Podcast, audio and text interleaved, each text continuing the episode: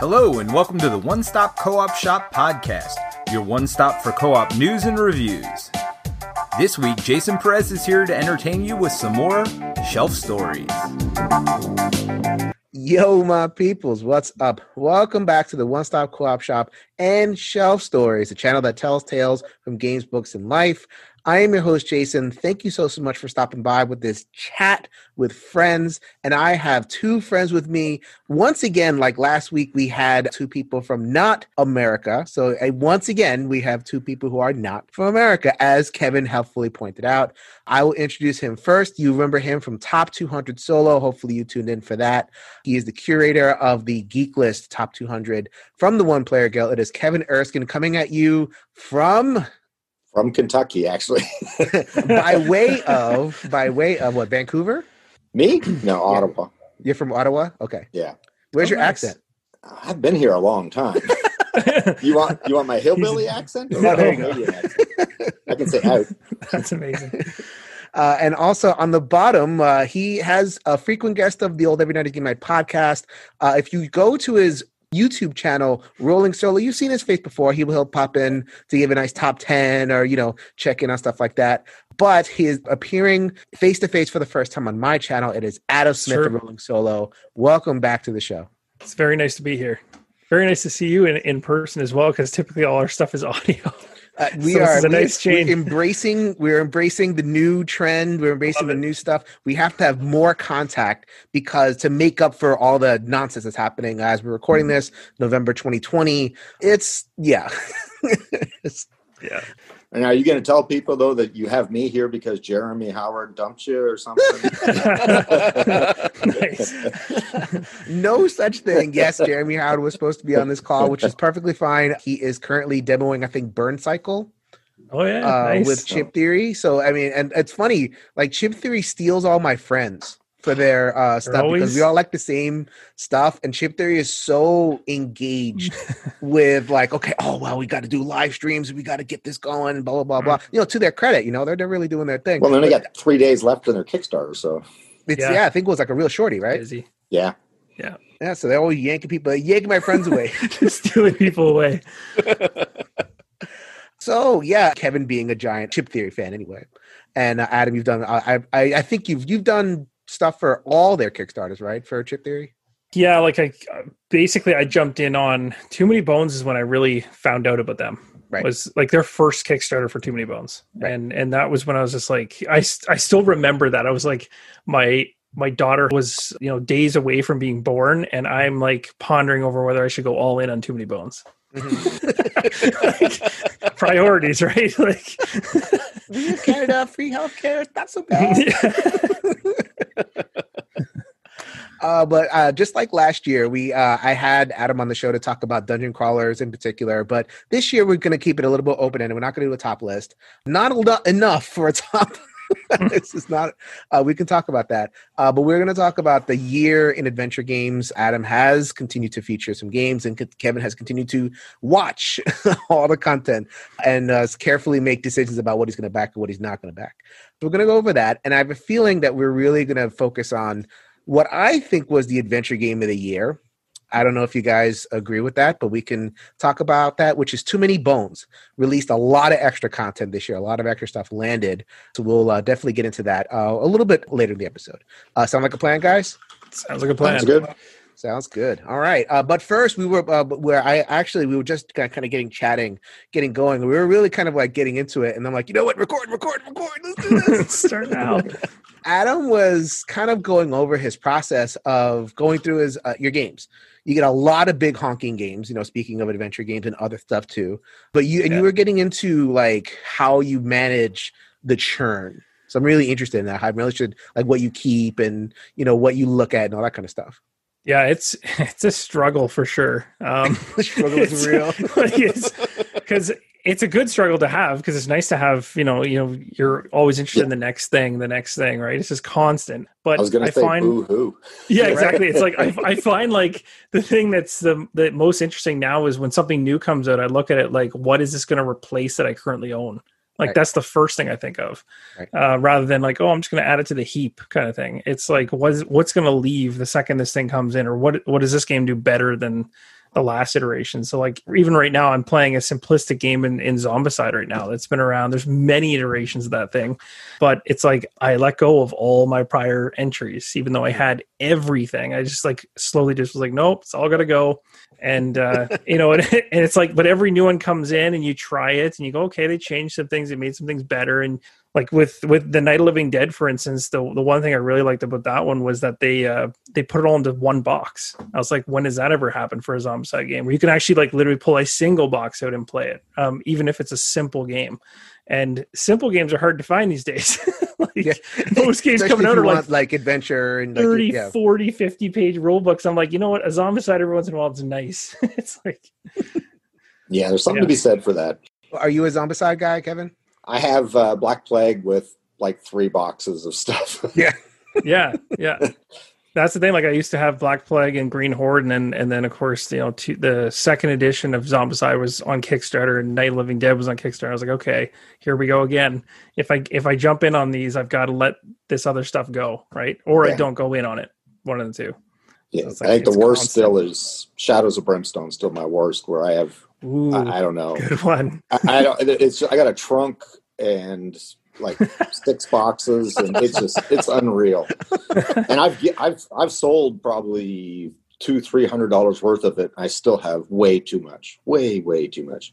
I definitely tend to like. when- I love adventure games, but I tend to not keep them around, and I tend to not get too deep in any one adventure game because, like you know, like you guys said, it you can it can explode and you just have too much stuff that you want to want to play and prefer.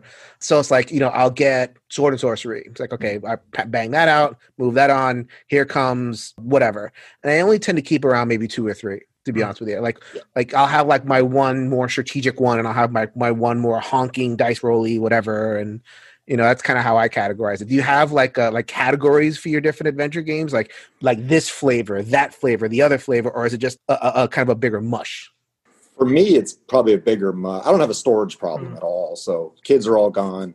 Storage problems know, yeah. So Nice. you know, I, and those things are so hard to trade or, or sell because they're Yeah. so big and they're so heavy. Generally, if there's a game, I say, you know what, I will replay this sometime. I'll keep it. Otherwise, I try Yeah. to trade it. Yeah. But yeah, it's it's hard. I mean, one thing I have been doing is with Kickstarters. Lately, probably the last three, four, five Kickstarters, I, I'm back in the base game only and none of the Mhm. expansions because I find I just don't get around to playing them. Right. I move on to some other game, especially if the if an expansion comes two years later. By then, I That's maybe true. have moved on. That's a good point. Yeah. It's I I'm on I'm on the side of the spectrum where my brain always always tries to complete the set. Like Yeah. it's like a it's a really bad Yeah. thing to have inside of you that Oh, like yeah. you can't just get the base game because you feel like you missed out on something. Like it's it's definitely ingrained inside of me. And I don't know if Kickstarter's at fault or I'm at fault as a human. Like, Yeah. What if the expansion box has like the better scenario? yeah, I don't want to be stuck with the original scenario. Get out of Yeah. here. That's definitely, but th- there has been the odd time where I've been like, okay, I'll, I'll pick something up and I'll just grab the base because I'm not sure on it. Like I'm kind of hesitant. I'm like, eh, I don't know. So I'll give it a shot. I don't need everything, but it's it's it seems like I'm either all in or I'm not in at all. It seems to be the the more of the two choices. Yeah, I I think I just go mostly with the base game because I find when they do stretch goals and stuff, that's where you're getting more bang for your buck. And it's like you might pay a hundred for the base game and an expansion sixty, and it's like, well, wait, that makes Yeah. no sense. That's true. Yeah, yeah. When you're talking about those adventure games, it's like here's one tile, ten more miniatures to go into your hundred miniatures and twenty tiles you already got. Right. So I'm like, yeah, that's a great idea. You guys bid that up. Let's get more straight Yeah. stretch goals. You know, everybody buy that. Yeah. But it's exclusive. It has a bigger orc. yeah, but see, I don't, I don't have that. I don't. I am not a completionist. I, Right. I have no issue there whatsoever. Doesn't bother me if I'm missing something. All right. So, uh, I mean, we're talking about like how we're approaching adventure games, but Ed, get into 2020, the year in adventure. So, this has been a difficult year, right? I mean, on, on many, many fronts. I don't Yeah. have to, you know, kind of go through the ways, but just to kind of, you know, like we're we're coming towards the year and the people are looking for, well, how was the year and all that kind of thing. And I mm-hmm. figured let's break it up into sections and we'll talk about adventure. Just like in this particular area in general, like, you know, we just didn't like projects launched and like we have a lot of projects that are kind of launching like right at the end of 2020 people are kind of like anticipating stuff but like you know the stuff that was back in 2019 i looked at my backlist it's it's, it's abominable. I have a lot of back projects, and they are all delayed. yeah, yeah, exactly. Yeah, Yeah. Different ones, adventure games, and you know, little puzzle games, and my IP games, and everything. Uh, but I think adventure games in particular because they're so big and they, and they require a lot of plastic manufacturing and just uh, just Yeah. uh, uh, you know the shipment and like I got my Altar Quest box a couple of days ago and it was chock full of crap. It's just, there's so much stuff in there. But anyway, so but there were some. So I, we had the the master of adventure Adam Smith over here to maybe break down a couple of the things that really stuck out. And Kevin, you know, I know you perused a couple of the, the YouTubes and everything, stuff that uh, like leapt out leapt out at you, even if you didn't play it. You know, something that Right. you found interesting. So I'll start with Adam. Like, uh, so you know, run run down some stuff. you're 100 percent right. Like I, I'm literally looking at my list of of uh, stuff on Kickstarter because it's a good way for me to like keep things in order in my brain. You're right in terms of how many different adventure games. Like I think we were saying this just before we got on, where it's like a lot of these big hulking adventure titles seem to all have been pushed off into 2021 the big ones uh, the ones like uh, you know Oathsworn and like, like these large oversized big time campaign type games have been all moved over and there's tons of them like i'm going through my list here and i'm like i can't wait for half these things to show up uh, just to see if they're going to live up to whatever they proposed in the kickstarters and stuff like this and of course Especially Oathsworn. Oathsworn promised a lot. Yeah like that's that's one that i that was interested in but at the same time too like i also just like even though i do enjoy narrative games campaign games and things like that i do have a lot of other games that are different in terms of the actual make and the mechanisms inside of them and stuff like that. So i found myself last year maybe even this year backing more of an even 50-50 hmm. on stuff rather than as heavy as i used to do on adventure gaming so that's kind of nice but there's there's some big ones like uh, solomon kane's one that that's another massive one that's supposed to be uh, you know a big deal again not probably coming out till next year sometime Right. um, you got like ryan laukat's sleeping gods like Right. there's tons of people waiting for that because all of his prior iterations were everything leading up to sleeping gods coming out and being like one of these grand adventure games with freedom because every one of his games prior to that were always like here's you know your little area you can move around freely inside of here and explore some maps and things like that but you're not really free because you're Mhm. still constrained by the game you have to like get certain objectives you have to do things in order to win the game whereas Yeah, sleeping Euros. gods is going Yeah. to be more like here you go Mhm. like go have fun and i think a lot of people are waiting for that one too Anything that you noticed, uh, Kevin, just like perusing, or did you like like looking at 2019 Kickstarters that haven't delivered yet, or undelivered Kickstarters? Since we're on that topic, anything that any particular waiting for? Ether Fields, that's supposed to be here soon. I I think Yeah. they started shipping, but I have I haven't got a notice or anything, so that's supposed to be coming. i'm glad you brought that up that's a perfect one Right. So that one actually delivered. it was late. as Well. Somewhere, yeah. It's some people have gotten it. Uh, I haven't Right. seen mine yet, but that was one of those one. That was one, that was an impulse buy. I saw it. It was right at the end of the Kickstarter, and I'm like, wow, four million. That's a lot of plastic, and I better get that. and I, I knew I, I still don't know anything about it except it looks gorgeous. So I thought, Yeah. and it looks different. So I thought, uh, you know, let's let's get this. And worst case is I can trade it maybe. Mm. Um, Right. yeah, break it down, but- Adam. but- what, what are we in for? I don't know, like from the prototype that I I played, I it changed quite. It, there was quite a few small, like it, it seems like small stuff, and I don't have it. I'm same as Kevin. I'm I'm still waiting for it. Uh, it'll come one day, and it'll probably shock me when it lands on my porch because it looks like a coffin, if not even bigger than that. But like I'm more excited from the standpoint of the I think what drew me to that project in the first place was the fact of like the environments. Like there's so many fantasy games, there's so many, you know, you could put all these games into certain categories, but when you talk about Ether Fields, you're talking about a dream world. And sure, there's a bunch of dream worlds out there for board games. Like Kingdom Death Monster could potentially be in that realm too, where it's like, what are you in? A real life state, an alter like what is going on really in this in this world? Yeah. There was Um, one called um the Shared Dream that I enjoyed. Yeah. Was like Yep. the, the people become the anima and they kind of like switch between the hero and the regular person. That was that one was interesting. Yeah, like and I, uh, that find it's like it definitely allows. I could see why they went with that theme just from an artistic side of things because it's almost like they could take their hands off and say, "Go nuts!" Like Yeah. Everything's okay. like, make the craziest miniatures you want because everyone because no one's going to have any boundaries. There's no like, oh, they has to be an orc with an axe and he has to look like this. Right. Um, it's just no. If you want to have you know some weird cat on a tricycle going down this, like that's fine. Yeah, with a chainsaw. There you go. yeah, with a chainsaw, put a chainsaw there too. I was thinking what got delivered this year, and Splice and Dice for Too Many Bones might be. uh, It's the only one only big one I can think of that is even close to an adventure game. And uh, like you said, I'm waiting on Solomon Kane next year. That that looks uh, very different. Looks uh, I'm really looking forward to that. Mhm. Obviously, Frosthaven. I don't know if you call that adventure or dungeon crawler, but that Uh. It We- definitely we pulled it in there. yeah. I mean, I'm spending over for- hundred dollars. Yeah, Yeah, I'd say I mean, definitely Close to an adventure, yeah. you know the, the, the expansion from Middara. I'm looking forward to that. Isofarian Guard looked good. I didn't back it, but I'm I may regret that one not getting Mm-hmm. that one. Oh my god, what a uh time uh it, it used to be called Time of Legends, the Lucky Duck game. I think they crossed with Mythic Games. Oh yeah, yeah, yeah. Um now it's just Destinies, and that that held them up.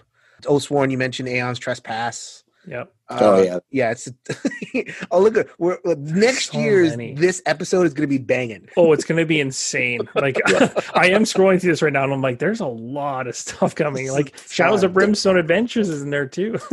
Oh yeah, I don't need any more of that. But yeah, you know, like Aeon's Trespass. I remember that was out. That was at the same time as Isofarian Guard, and I Yeah. think Solomon Kane. They were all at the exact same time. Right. Mhm. And I'm like, okay, I, Guys, it's please. crazy. It's crazy. Yeah, it's getting everything.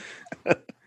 well, it's like right now, the ones that just, I mean, uh, Darkest Dungeon just ended, and you know, Burn Cycle's on, and Nova Aetas, another one, and it's it's crazy. Oh, I know another one I thought of that did deliver, but I'm cheap and went for one wave shipping is Tainted Grail.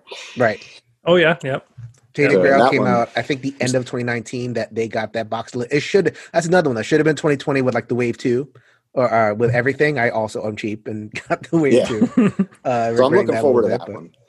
But- Today I actually got uh, Tidal Blades in the mail. Okay. Finally. Like that one showed up, so that, that's one that would definitely fit in the adventure category. I I really that one I think I I back solely on just the look and feel and the vibe of what they were providing, and then also just the mechanisms in the game, the dice, the production value of it looked insane. Mhm. So I, I kind of jumped in thinking that this could be something that I don't have in my collection. Like a, you know, kind of gives me a vibe of like, even though like it's like a Monkey Island vibe, but not the first couple. like the third, the third one where they're like, you know, everything's are cartoonish and stuff like that. I'm like, that looks really cool. So Mhm. I'm hoping that one's really good.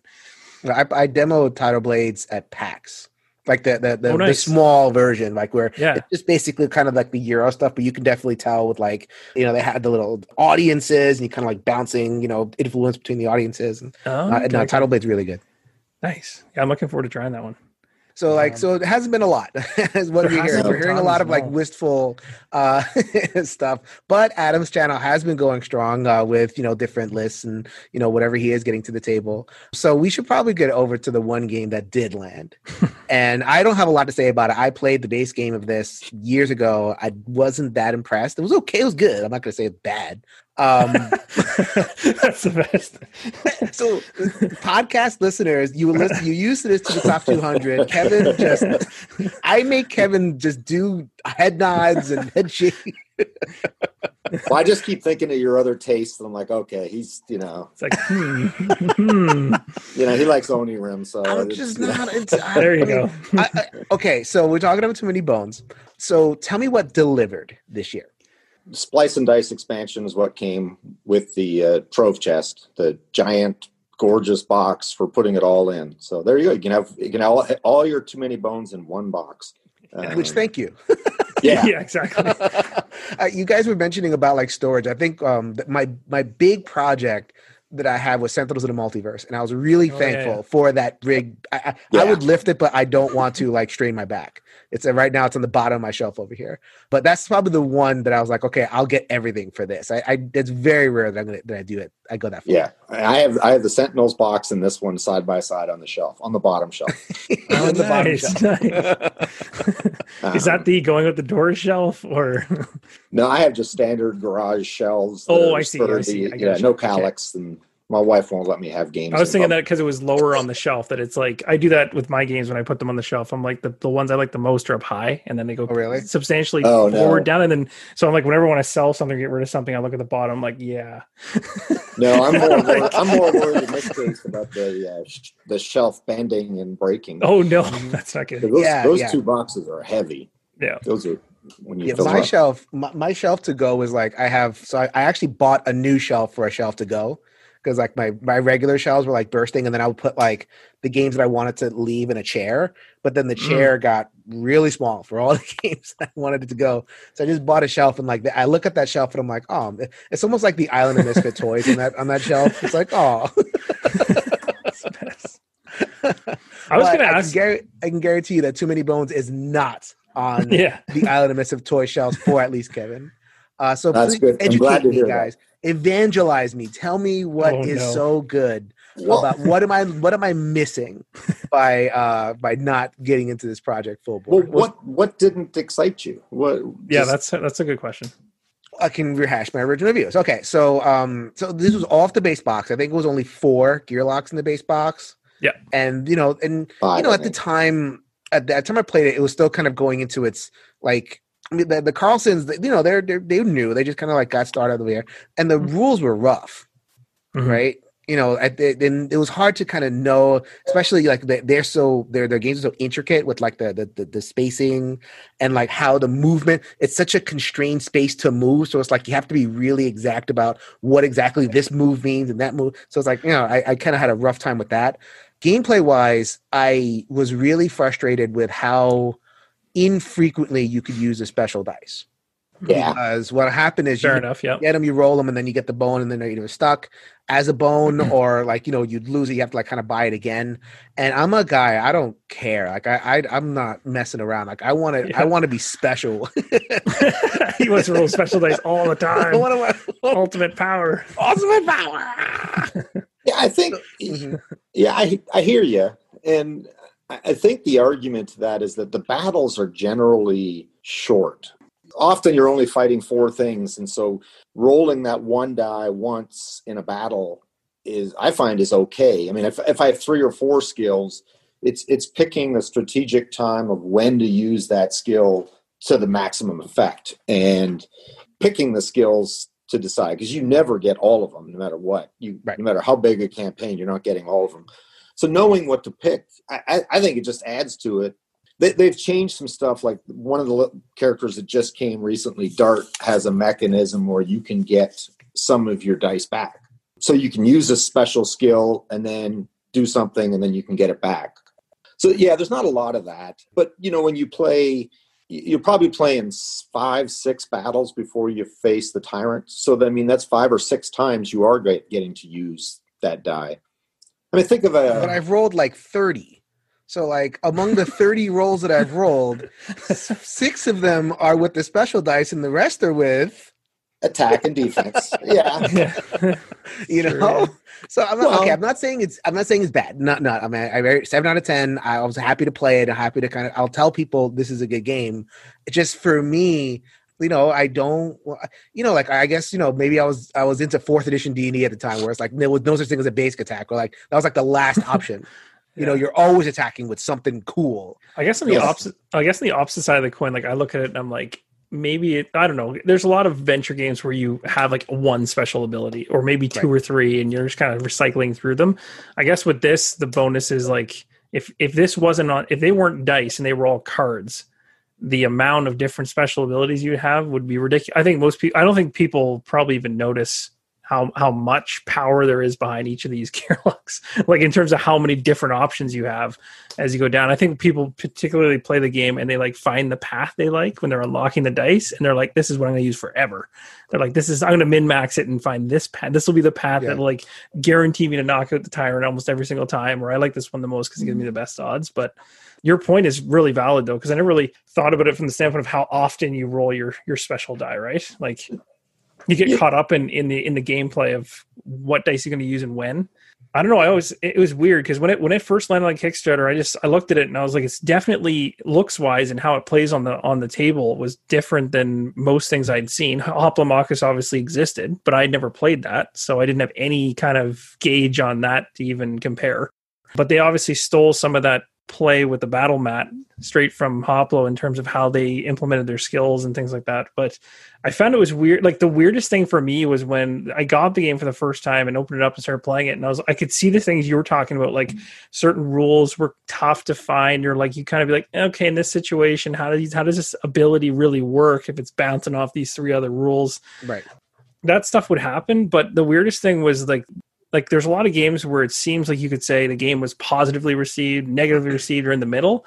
But Too Many Bones is very much kind of like a wave. Like I could never figure out like was it really popular or was it like it was not liked by others for certain reasons and Mm-hmm. stuff like that. It never really had a middle ground. In my If opinion, you anyway. could Like, afford to play it, if you had somebody that could afford to play it, you probably loved it. yeah, or well, it seemed you, like or that. you bought it and you like you you may have not liked it, but you spent so much on it, so like you're not like turned into this game Yeah. is garbage. Give me my money. Well, that's the thing because I, I remember putting out like I put out a, maybe a top ten list because this is back in what 2017, 2017, or yeah. something like that, right? So I, I think I put it on my list. It wasn't my top, but I think it was up in the top three or four or something. And then when Undertow released, Undertow ended up being the number one from that year because I thought it was the best entry point. It's almost like Jaws of the Lion for Gloomhaven. It's like the best pared down version of the game to get you in without you spending the most amount of money, basically. Right. So I, I kind of thought like, but it was weird that this year see, there seemed to be like this huge fire around it. Yeah. like so many people come into the woodworks, and it just it went from being like, hey, we've all known about too many bones for years, and then this year it's just like everyone's just like the hype level is like off the charts, and I'm kind of like it's confusing because I'm like the game's been good for a long time. it's not Yeah, like it- was hidden away somewhere. One thing I noticed when when the Cloudspire Kickstarter was on, Yeah. Chip Theory lets you buy other games in their catalog and add them to your purchase to get free shipping and that kind of stuff. So yeah, a lot of people were getting too many bones when Cloudspire came out, hmm. and then It's a good the expansion came out, and they're and they're selling more too many bones on that Kickstarter, and it just Mm. keeps multiplying. Then you when they came out with the last one with Splice and Dice, I mean, there was a lot of people getting in on that. But Jason, to your argument about the the uh, dice, if you look at the, they actually call it a dice building RPG, and I always think back to. I mean, you probably played Dungeon and Dragons, right? Oh sure. You're a wizard. You got what one spell that you use for the entire the adventure. most powerful spell. I mean, you know, you're you're holding on to your fireball. You've one trick, one right. time. I Well, it's no, it's an excellent point because, like, I mean, I think what people like is, that, I mean, it's a, it's an adventure game, but it gave you that kind of like the abstract movement, right? I mean, and Right. people Yeah. really got into like how the how much design they put into those sixteen spaces because it's not that big. yeah, right? that's that's impressive to me. Really, Yeah, that's it's so unique how how they were able to like however many bosses in the base game and however many bosses come kind of came along the way and Yeah. how, and all the mobs that are different and all the little like obviously there's a like there's a big icon barrier so like Mhm. you know this one has block one and this one da, da, da, da. but like once you kind of get past that icon barrier then like it played out so well on the board that people didn't mind. Like they they took that no that old school D and D approach of like okay you get one magic missile and then you know and then like Right. eh, eh, eh, eh. Uh, but Yeah. the, the, the the combat itself is so interesting to people. Right. Not enough Right. to me, but like you know, is that is Yeah. that how you would approach it, Kev? Absolutely and i think you know when you you put four baddies as they call them on the board you know you look up the keywords and i have to pull out the sheet for most a lot of them almost every time i have to pull up the sheet and see, especially the new ones and see what does it mean and then so everybody has to understand what these things can and can't do or you know like if they have break what you don't want to do. And then so Mhm. then you start thinking of your strategy and it's different. I mean you could pull out take two of those guys off the board and put two other ones in there and you have an, a completely different fight. All of a sudden you got things hitting you two people at a time with ranged poison and that's so different than someone rolling three attack dice against you. And it's just it just changes the fight so much just by that. And, and then when you go to the gearlocs you know one of the complaints is you look at a gearlocs page and there's like a, a whole list of things what all the dice do. Each one might have 25 different things they you have to know. But the key is you play that one gearloc two or three times and you'll get to know it. You learn the mm-hmm. intricacies of how to be efficient with it. And then you know if you've got everything then you've got i don't know 15 more that you can try and they're So all how so, so how are we looking for gearlocs? How Oh, uh, with everything? How we how are we looking for uh how many options we have? do the final count. I think, and yeah, you, and then there's the I have Gearloc Child as well, which is not really Oh. a Gearloc, but you got the. i have 12 gearlocs counting the lab rats as one Mm, Mhm. So 12 of them, I have them all. Yeah, I mean, and they're so different. And it's funny they because are. We were at, I was talking to some other people the other day and they were talking about who their top three are and bottom three are. And it's amazing that two or three people. Their their number one is my absolute least favorite, Yeah. and you know their number their least favorite is like one of my top three, and it's just it's you know play style matters or you know what you want to do. Um, it's it's just they're so different and there's so much to each one of them, and then the bosses really change things up too. Yeah, that's true. That's a good point about the characters. Like, I, I there definitely is a huge swing. I remember seeing many polls over the years for like, what's your favorite Gearloc, and they're always just all over the place. Mm-hmm. Yeah, There's usually a couple that are pretty high up there that people have found to be pretty pretty solid across the board against tyrants in general. But everyone seems to have different favorites and stuff like that. For some so for some really weird reason, Gasket was the one that connected with me yeah. It, I I, don't know. I don't know what it is about that. Like, maybe it's just because he doesn't look like anybody else, but he also doesn't act like anyone else in terms of how he uses dice. Like it's just, it can Yeah. be an absolute random mess. Like it can actually, if you build him in a way that Well, it we'll about creates what that does Gasket do? randomization. What, what what's it, what's his, his shtick? Well, Well, it's it- it's yeah. Go ahead. well, as you said, the, the biggest thing he's a mech, so Yeah. a whole bunch of statuses he's immune to. So poison, you just laugh. It's like, yeah, Yeah, go ahead, hit me with poison. No big deal. with weaken, hit me with these Yeah. things. It doesn't matter. But then, I think what Adam's talking about the uh, he's got these three dice, these programming So dice. that funny. You can unlock them, and you can roll them every turn, um, Hmm. Jason. So you'll love them. So that's But why you roll roll them. Yeah. You roll them, and you have to use all three dice, no matter what Mm. So it could be like a move, hit something, and something else. Well, and you can use them in any order, but if you got to hit something and you can't get next to someone else, you're hitting one of your guys. And you know, and, and it does different things, but it's to me, it's just fun because you do get to roll those dice every single time. Yeah. Um, but you got to manage his steam. Yeah, that's the thing. Like, I, I loved him from the standpoint that he's like he's he's there to help. It's like he's semi co-op. he's there to help you, but he may not. He may just Yeah. run away and do nothing. But then it's funny because you're like strategizing. Like, I need to take these things down. I need to do it in this amount of turn, and then like you said, roll a couple dice, and all of a sudden it's like okay. But then there's other times where you roll the dice and he does exactly what you need to do, and it's like the best feeling ever. Yeah, then he's like a super tank or Yeah. Something. So, and, and that's he's what I think they've done so good well with. So I mean, like Mm. for someone like you, you want to roll the, a bunch of dice, special Yeah. dice every time. He's perfect. Wh- Um, where and- is um where is Gasket? Is he in Splice and Dice? He, no, he came with under. He was Undertow. the expansion Undertow. character with Undertow. Yeah. Okay. So what Um, did Splice and Dice add? Is it just like more too many bones, or was there some kind of like something in the magic sauce of that particular expansion that got people excited? You want For me to- Splice and Dice, to be totally Yeah. honest, I have not dived in deep enough to be able to Okay. explain that yet. Well, I- That's the only Too Many Bones entry that I haven't even done videos on yet. Oh. So I just I just just finished playing it. What there- there's two parts to it. There's a mm-hmm. what they call Nobulus Apprentice Program, and I haven't played that. That's more like a mini game. You don't use the battle map at all. You don't use gearlocs at all. You're more just trying to build your own tyrant, and then you fight another tyrant at the end. That's a whole different mm-hmm. game, and I haven't played that. It's that's Okay. like very different than regular um, Too Many Bones. But the the build a tyrant part, you you play regular Too Many Bones with a regular. You know, you you decide whether you're going to go for a six, eight, or ten day um, adventure, and then you roll these dice that put them on the map, and every time you kill a baddie, he go they go in a certain spot. And let's say the dice I rolled and I, and I put it in there as attack dice. Well, if the attack of the two baddies that are side by side is more at the end of the battle is more than the tyrant I've already got, then his battle his number of attack dice goes up. So Okay. the order you kill Hmm. things in in the regular fight affects how you build your tyrant. So I might put a range dice at the top, and I'm like, oh dear, I do not want to face a tyrant with range. So I'm going to make sure that my first two guys I kill don't have range in their thing, so that they don't make my tyrant that I'm building go up in range.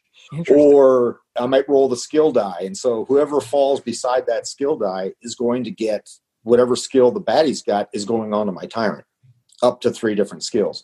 So you're it really adds another layer. You don't just immediately just kill the first thing. You've got to think about well if i kill this here that means my tyrant's going to go up. He's going to get an extra defensive dice or he's going to get an extra attack or his initiative goes up. So maybe i let i'll take one extra round of damage from that guy so i can kill this guy first and put him in that slot so it really adds a lot for that and, and it's I, I found Nice. it it's it's an extra layer for sure of not complexity, but you got to think.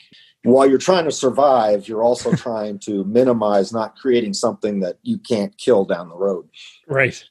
I've seen I've seen pictures of people creating their tyrants, and I've seen some of the ridiculous stacks of chips and everything else. Oh. So, It's like I'm like, what is that? like, Like it, and that's the kind of thing that just doesn't appear in other adventure games. Like to be honest with you, like, you- I mean, yeah, right. you know, like I mean, like think of like the it's very okay, so, different. Like Gloomhaven and Gloomhaven, you you it's awesome and there's a lot of like hand manipulation, but you don't need Yeah. the effect on the board a lot. Like I mean, it's, it's a very static thing. Like they'll just give you the board. It's like okay, here, you know, beat this as much as you can. You know, same thing with like a Mage Knight or, or like the the bigger, more thinkier ones, and like that big honking adventure ones. Then it's like you know, they, it's almost like they can't.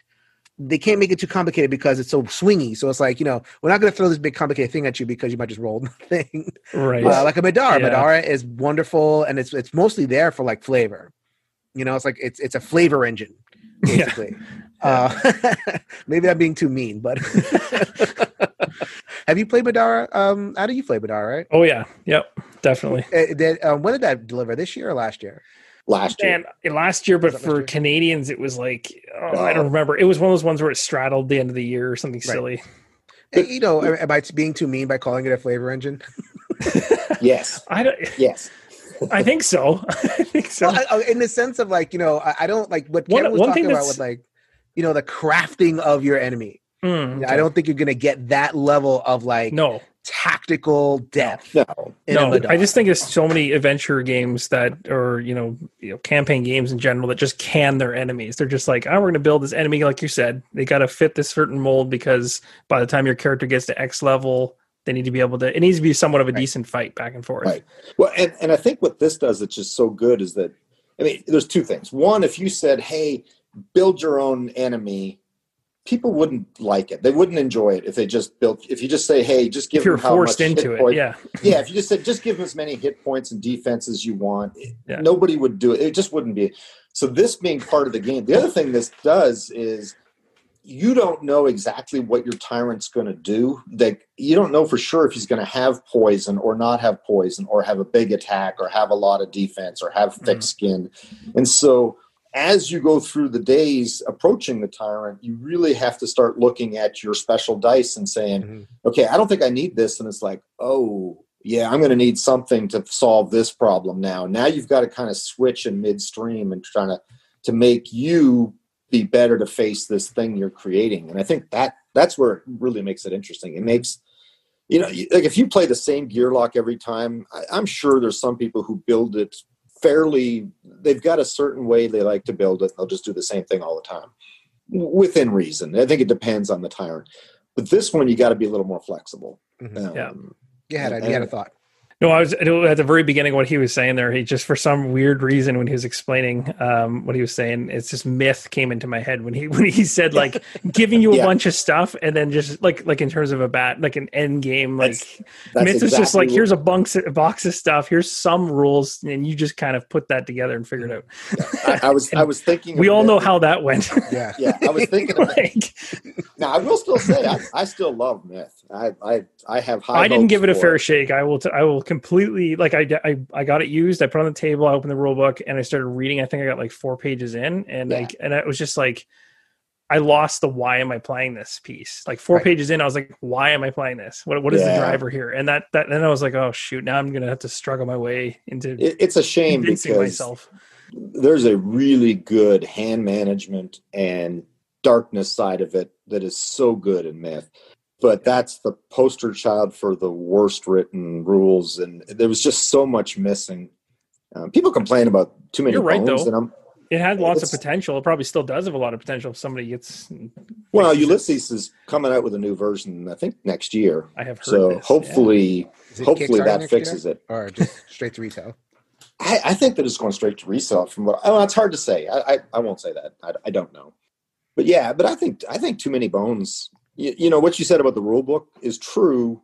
Yeah. I don't think the actual core rules are that hard or that vague. What's the exceptions? It's- like I mean, it's, it's all the, the- little wrinkles. Well, it's the and- gear, it's the gearlocs Mm-hmm. and the cards and the dice and the and the tyrant and all the right every everything that enters the game has a different rule everything every every That's baddie you know but that's what gives it to me the replayability and gives it the you know Yeah. You will never have two games the same with that um, which that's a definite plus I think that's why I, I enjoy it so much. Is like most adventure games, you know, you get, I don't know, it, it depends on what you're talking about. Like if you're talking Gloomhaven or something like that, you got a whole deck of cards. So yeah, you could feel like you could explore that for a while because you're unlocking cards, adding to it. So you're you may not see the same character builds exactly the same way. Stuff similar to Too Many Bones, but I think the Too Many Bones. I think is really interesting is just like how, like like we were saying already, just how much they packed into every character. It's like there's a lot of games that will bring additional heroes into the equation, but you don't really feel like they add that much. And like Right. Zombicide's a great example. It's like Yeah. here's one special ability and a new character. Like that's literally the, Right. the the the basis of it. Whereas with Too Many Bones, it's like here's you know a handful of dice that all do different things, have tons of rules to them, and like Kevin was saying, it's like you take that same gearloc and do the same run against a different tyrant, you're gonna have a Mhm. totally different experience every single time you do it. So maybe like it's almost like like because you're asking the question, Adam, like you know why too many bones this year because it's been out for a couple Yeah. years, it's been good. Yeah. Maybe it took the community like three years to understand all the rules. May- maybe but like i honestly was confused because i was like i was like hold on a second. I'm like everyone i was one of those people who like bought the game and then was like oh i gotta say it's you know people are like you gotta say it's good because you spent all this money on it. And i'm like no i actually enjoyed it. But then i heard people saying that it like you were saying there's issues with the rules and that's reasons why i kind of stay away from it or it's overproduced and stuff like that I just found it weird that it seemed like some the people kind of did like an about face, like people that were kind of like, nah, not really, are now going like, Too Many Bones is the best game ever. And, and I'm like, yeah, and I'm, and I'm just like, what happened? like, and it wasn't it wasn't Undertow because Undertow hit, and nobody like I nobody really spoke up about it besides it being a, an easier entry point into the series and stuff like this. And then of course the battle map got more entertaining because there's stuff on the sides now. You got like extra placement Yeah. areas and Mm. stuff. But it was weird. It was weird because Splice and Dice. I don't think that's what did it. Like I could be wrong, but no I think honestly, I, I like I say it as a joke. Like it took three people three years to understand the rules, but like in terms of how like you know understanding the complexity, how the complexity unlocks all this depth. yeah, Right. Yeah. it may have taken the community that It might have. long to Yeah. realize, oh my god, all this stuff will unlock like the best time. You know. Well, I think I think Right. you know you get a lot of people who get the game, they try it, they're like, "Ah, I don't know, and then they hear people talking about it, and they go, well, I'll give it another try, and then you know maybe they hear a recommendation of, oh, I love this character, so they try a different character. Maybe they never tried one, right. and they understand that one, and so they go to their Mm. game group, and you know four guys play, and they each take the same character a couple of times in a row, and all of a sudden they're not looking up the sheets. They're not doing things. They're talking about strategies. They're they're going through it and it's picking up. And now they're like well let's add two more characters and adding two more onto it's not a big deal and, and i'm wondering if that's kind of what it is like you said it, it takes a while and maybe they they're like well it's okay but it's only got Yeah. this little four by four map yeah. And maybe it benefited from the fact that we just didn't get a lot of other competition. You know, like this year, yeah. I mean, what we just like we went through a whole year of adventuring and it was all the stuff that we were gonna get to. Yeah. The other thing I wonder too about Too Many Bones is like I wonder whether like I wonder how many people tried Patches as their first character. Not that not like as a knock against Patches like specifically, but like Patches is a very like supportive character. Yeah. And I think it's also the one they reference in the rule book too. So it's Right. like Patches- I wonder if a lot of new Picket. yeah, and I wonder if a lot of people like played patches and went, okay, so I basically just heal myself and roll swords and shields, yes. and that's essentially it. And I roll Right. my special dice, which gives me more health. And Well, they, and you, you- know, I could see someone easily playing through a full game of that to the tyrant and going, me. I don't get it. I Well, don't get I- Patches was my first one. You're right. Not the Patches bad 'cause he's amazing in a group, but maybe by itself, Right. it could be Well, the worst mhm. gearloc Right. to start with. Think Yeah, about the ones that came with the base game, right? So you get patches, like you said. Picket is defense, defense, defense. Exactly. I mean, you just you're just you're a tank. Then you get Tantrum, who's complicated, and I love Tantrum. he's awesome. but if yeah. you don't know how to use Tantrum, he's dead. He's going to die fast. Is Tantrum not- the one with like bombs? No, Tantrum's the one that can builds up rage. Okay, um, yeah. but he is Man. he is a one man wrecking crew. He heals. He has range. He has Right, melee. barbarian, yeah. Yeah. No, he's phenomenal. He and he can right take out. He can one shot a twenty pointer. Mhm.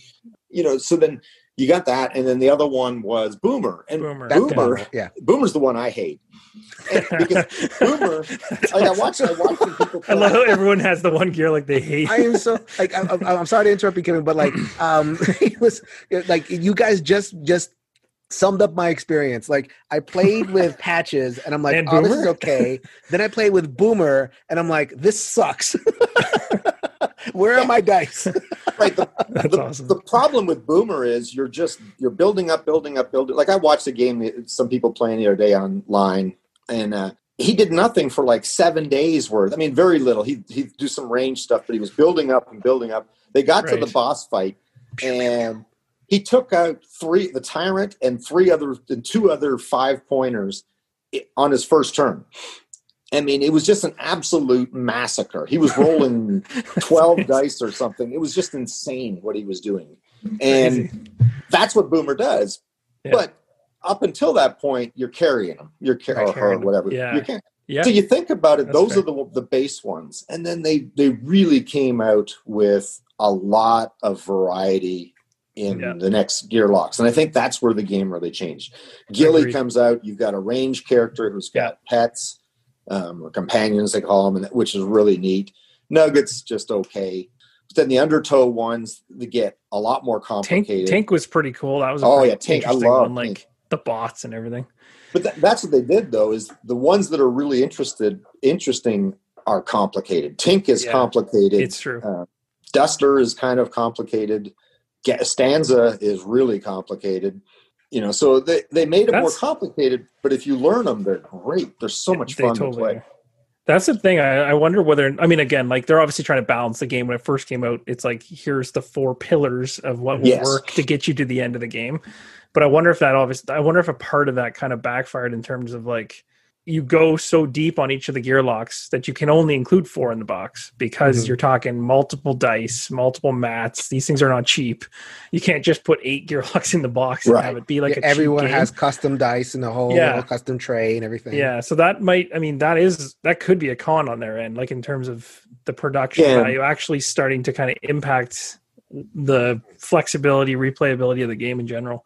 But I think some people would have thrown it out if they got Tink and Stanza and yeah, you know some of those with. right off If you just stanza to start with, you'd be like, no. Like- Well, and then I'm, I'm playing right now with the lab rats and dart, and that's in, those are crazy. Yeah. It- it's so different. You don't even think it's the same game when you play with these two, and it's it's just so different. And I think that's what people have loved. But even the first four, if you're playing with other people, the strategies on that four by four map, even with four guys, Mhm. is really interesting. I mean, it's yes, Picket's your your tank. He's going to get lots of dice. He's going to block, but you got to block in the right place, and you've got to be able to support that. And at the same time, someone's got to do some damage. Mhm. Um, It's true. you know, I, I just think that now that they got it all out, and, and that's the problem. If you're going to buy it all, that it's a big investment, but there's so much Yeah. game in there. You- There is. The one thing I was always the one thing I was always kind of like on the fence about, and they I think it got better as time went on, was like when you do your event kind of in between with the card, right? Like the the base set uh, with the cards that you you go through, I found them kind of like eh. Like I found like getting to the actual battles seemed to be the big deal, like as Right. you went along your journey. Yeah, But the cards to me in the in the core game, I was kind of like, yeah, they're fun, but for some reason, it was like they were, in my opinion, it was like kind of like they were trying to tie a narrative to your story, like as to w- what's happening in each thing. But it was so thin. It was it Mhm. was kind of like the feeling you get with Gloomhaven, where it's like. Here's this epic campaign, but we're only going to give you two paragraphs of Yeah. text at the beginning, and you're like, "Wait a minute! If I, why am I like that?" Even A bothers me to random map day. encounter and then go. Like, yeah, it's just like okay, you need to have a little. Not that you need to have like Middara size I was going to say there's, there's a four or five pages. Yeah, exactly. you don't want to go crazy, but it's like I find having your story on a card is difficult to convey that you are like sold for the story kind of thing. Yeah. Mhm. It's hard. It's kind of like I don't know. I'm trying to think of another game like that. I guess uh, this War of Mine could be another one. Although y- you know the overarching story is doom and gloom, but when you pull a card, even though it's simplistic text, you know it's it's usually just bad. Yeah, but they I don't try to put some narrative in that, right? Right. a little bit. I don't I don't even read the cards. I just turn flip it over and flip see what I over and do it. Yeah, And and you that's play it that's the so thing. often, like you just Yeah. stop reading after a while. No, it's just it's just because it it doesn't each each one is a cute little you know something that happens, but it's not it's it isn't an overriding story like It does. said. Ex- yeah, they- they don't tie together. It ties with what's on the other side. So Yes. you know you're just because you always have to make a choice between one of two things. that I and like a lot. ties that ties to the front. Now, one thing I'll say is a lot of the newer stuff, especially with I guess Age of Tyranny, a lot of those cards now the choices are a lot better as far as Mhm.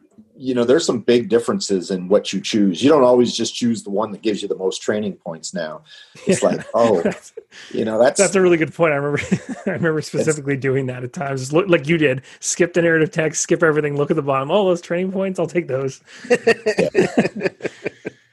yeah, So I mean, I, I think I think at this point, I mean, I, uh, we've too many bones is the game of the year, which is amazing to say for a game from 2017. But in terms of the things that solo players are playing, I think that I think this game won the hearts of solo gamers this year. And I really, I, I again, I was kidding about it, but I really feel like you know it took them, it took the community a long time to to wrap its mind around the complexity.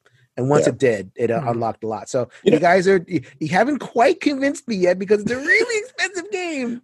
But Yeah. uh, if it does land on my table, I will definitely take another look. But you know, I, I hear a lot of people talk about the price, and the answer, the the argument they always get from the people who love the game is, you know, I bet you you got four games you probably wish you didn't have, and you could have this instead and have it all, and you'd have so much more. I don't know what you're talking about. I love everything. Yeah. hold on, I'm gonna take a look at your shelves here. Uh, I love my Codenames.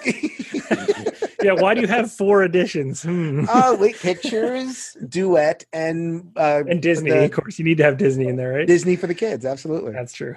That's true. Now, the other one, would you call um, Cloudspire an adventure game, or is that just strictly tower defense? I think it's a MOBA, like whatever Yeah. the battle. It's a Yeah. it's an arena game.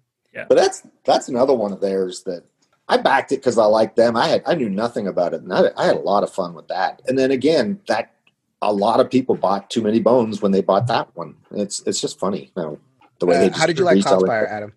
I liked it. I liked it. I liked that they focused, like they had the book for solo play. Like that was cool. Like to, to see it not just be like, eh, read the rule book and a couple extra. I mean, you pretty much just play the game, but this was like a, s- a separate book. I was like, oh, that's like a love and attention. Like they realized pretty early on that the solo gaming community is a, a big chunk of interest on their side. So they were like, okay, we'll cater and make this thing. It's actually impressive because for a game like that, there's no reason that they had to do that. Like they could have easily pumped Mhm. pumped that game out the door, and it would have been successful without the solo play option but I think they just learned a lot that like people like me, good example. I look at Kickstarter, I'm like, if it doesn't have solo play, I just don't buy It's it. not happening. Like Right. it's never gonna happen. And it has to be there has to be a really special game for me to go, yeah, this is only worth it multiplayer. And that happens very rarely. Like Mhm. very rarely. I I can't think of the last one I bought that wasn't soloable. Because it just gives you that like freedom to say, you know what, if I don't get to it, you know, right away with friends or anything like that, I've always got the availability to throw it on my table and play it, and and you can't lose with that. Then at least you feel like the money you've invested on Kickstarter could Right. come back. I think that I think the the Kickstarter pumping up the money of it is making people say, okay, I need my I need this to have a good value proposition. And solo is going to give me a good value proposition, and all the things I thought about solo, oh, this for losers. And, I have no That's friends, true. blah blah. That goes that goes away many- quickly when you're spending 150 dollars in a game, and you, you also don't want to be Yep. the guy that has like a 150 dollar game that you that you've never played because It's true. I Yep. can't tell you how many people have like War of the Ring, Star Wars Rebellion, you know, these big honking games that they just can't get to, or Descent, or you know, uh, uh, Star Wars Imperial Assault before the app, you know, like these Yeah. big games that they can't play. And now the, I can't even imagine like the like even like a game of Dwellings of Eldervale, you know, like the big worker placement game has to have a solo rules. You know, anything that you that inches above like 70, 80 bucks, they just they they has to have it. I can't think of a unless it's like a big Eric Lang game, which he has that kind of a cachet. But for the most part, that's all they all have to solo. It's now. true. Right. And but think of this though. Think of this year. How many people have all these games that are great, you know, Euros and all this stuff, and they can't get together with anybody because there's a pandemic, and Yep. you know they they can't play them, or you know they they can some of them, but they're awful. no, but I agree. It's it's definitely well for solo gaming. It's been one of the best years for probably new people coming into the hobby, or for the people like you said that Yeah. always sat on the fence and were like, "Well, why would I bother? Like, what's my reason? What's pushing Yeah. me to do that?" Right. Right. And now it's like, well, you've got your excuse now. and and, and I've heard so many people go, you know, it's actually fun, and I've got games that I would rather play solo than with a group Yeah. because you can finish the game, you can stop and start when you want. I mean, it's You can take as much time as you want. Yeah. Yeah. like that's one of the biggest things for me with solo play has always been just the control. Like, and maybe that makes me feel like a control freak, but it's just like when you play a game with other people and you play, especially it can be anything, campaign, Euro, whatever. I mean, Euro is different because you're more on more going against each other straight up. But if you're playing an adventure game, it's tough sometimes because if you have one person who's really dominant at the table, uh, you feel like by the time you're done a campaign, you're like, did I even make half these decisions or was I just coaxed into half them? Um, Right. Whereas, yeah, if you sit down with too many bones, you can be like, I chose this path and I chose this thing. Nobody had any say on anything. Mhm. And that's kind of nice. I like that for some weird reason. Well, okay. So, I mean, 2020, right? I mean, uh, we're ready to put it in the books. Like, we are ready to just like move on. We hear Ex- about, extend no. this uh, episode by three hours next year. right? this is going to be like a four part. I'm going to have different people coming in. And it's going to be on like next year, I think, because we did preview at the beginning of the episode so many, and and we and a lot of them are coming uh, around this table either because I fact them, because they review copies, or like there's so many. And then and Adam is going to continue to have just so much stuff. Actually, before we get to that uh, the part though, like you have played games in 2020, eh, adventure and otherwise. What Yeah. would you say are like the two or three best that you've played this year? Ooh, good question. You're gonna put me on the spot. Now I have to like go go take a quick look so I don't forget. Uh, uh, actually, uh, is is your answer uh, before I get uh, back to Adam? Uh, Kevin, Yeah. is your answer too many bones, or is there one that uh, topped that for this year? it's probably too many bones. Remember, I told you I had because I had my daughter and two Right. granddaughters living with us. So for nine months of the year, I didn't have any space anymore. Mhm. So I haven't played as much as I normally would. And we are definitely talking about release games too, right? Not yeah, like release games, yes, pipe not dreams. not prototypes. Not the pipe. dream- yeah, those don't you count. people with your prototypes. No, thank you. to be totally honest, the one that like Too Many Bones is definitely in that camp. But I, I like I said, I hadn't, I haven't dove into Splice and Dice as much as I should yet. Sure. So I can't say that that would be it. But I know that if I play it based on my love for the core game and Undertow and how much I played those to death, that as soon as I start playing Splice and Dice, I'm going to be doomed. so it's just that's probably part of the reason why I haven't community another too many bones playthrough. it's probably going to happen. It's probably going to happen. And that's there's nothing wrong with that. But the one that probably stuck out to me that I did give time to was Jaws of the Lion because I do Yeah. think that the beast that is Gloomhaven and and you know there's some people that just they still play solo. They love the game, but it's just like I don't want to play 99 scen- scenarios. I just don't have Right. time for that. So to know you could get through 20, like I'm pretty sure most people that own Gloomhaven have probably started and restarted campaigns that have made it to the 20th scenario, probably four to five to six to seven, eight, nine times. So you've already beat Jaws of the Lion eight times, Right. essentially. Yeah, I think Um, you're describing me to a T. Like that's just my feelings. But again, like, yeah, if I was to compare Gloomhaven to Too Many Bones, that would be, I think, I think in terms of what I prefer to put on the table, I'd prefer Too Many Bones. Like if I was going to pick, but I there's something about the card play in Gloomhaven that was that was brilliant. Like the fact they brought that in and not just and didn't make it like a dice checking typical. That just is what makes it special, I guess. Mhm. It's so funny that like a Target release is basically a lot of people's game of 2020 that won't even make a lot of lists because people are like, nope, that doesn't count. That's Gloomhaven. Get out of here. Yep, that's true. All right. Yeah, So, uh, uh, so I mean, we have a lot to look forward to next year. This year was was great. That's why I wanted Kevin on here because I know he was a too many bones aficionado. Thank you so much, Adam, as well. I know you're a big fan, and we're looking forward to rolling solo featuring a little bit more too many Yeah. bones. So, do you have? Um, how are you going to end the year? Are you going to end the year with mostly playthroughs? Are you going to give some top lists? How is uh, rolling solo going to close things out? I'm probably just going to do like a like right now I have my community community doing like just games basically released in 2020 just as a community poll, and then I'll do my so my top 10 or top X list. I got to figure out how many I'm going to put in that list. Sure. There, I like doing it with a community too because Like it's kind of fun to see. Yeah, it's kind of yeah, exactly. It's kind of fun to see like my choices, but then it's nice to see theirs because they all you know it's it fluctuates, and then And your Uh, and community then- is like uh, BG, Discord. Uh, right now, so I- it's I'm kind of mixed, but it's mainly on Facebook, and I have it on, I have on Discord as well. Uh, but typically, I throw the polls up on Facebook. I have like a rolling solo Facebook community, and it's just easier there. Put a poll up and let it rip.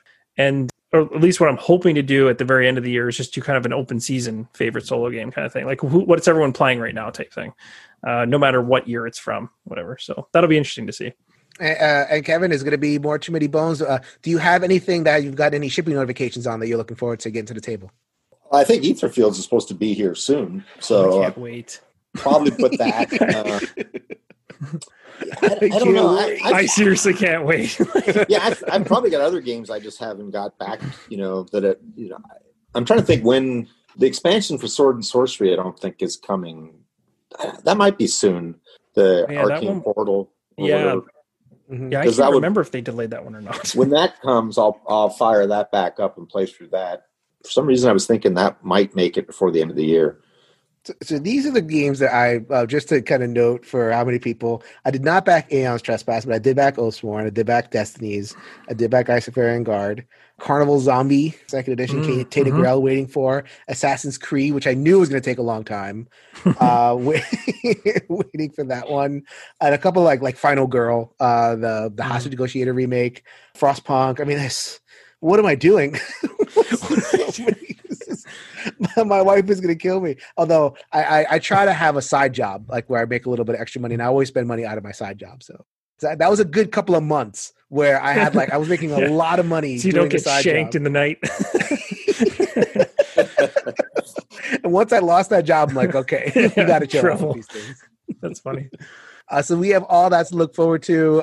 Kevin, thank you so much for stopping by and giving your expertise on Too Many Bones. I know people are really excited. They're always excited to see you, Kevin. They, I, you are you, you have such a following, my friend.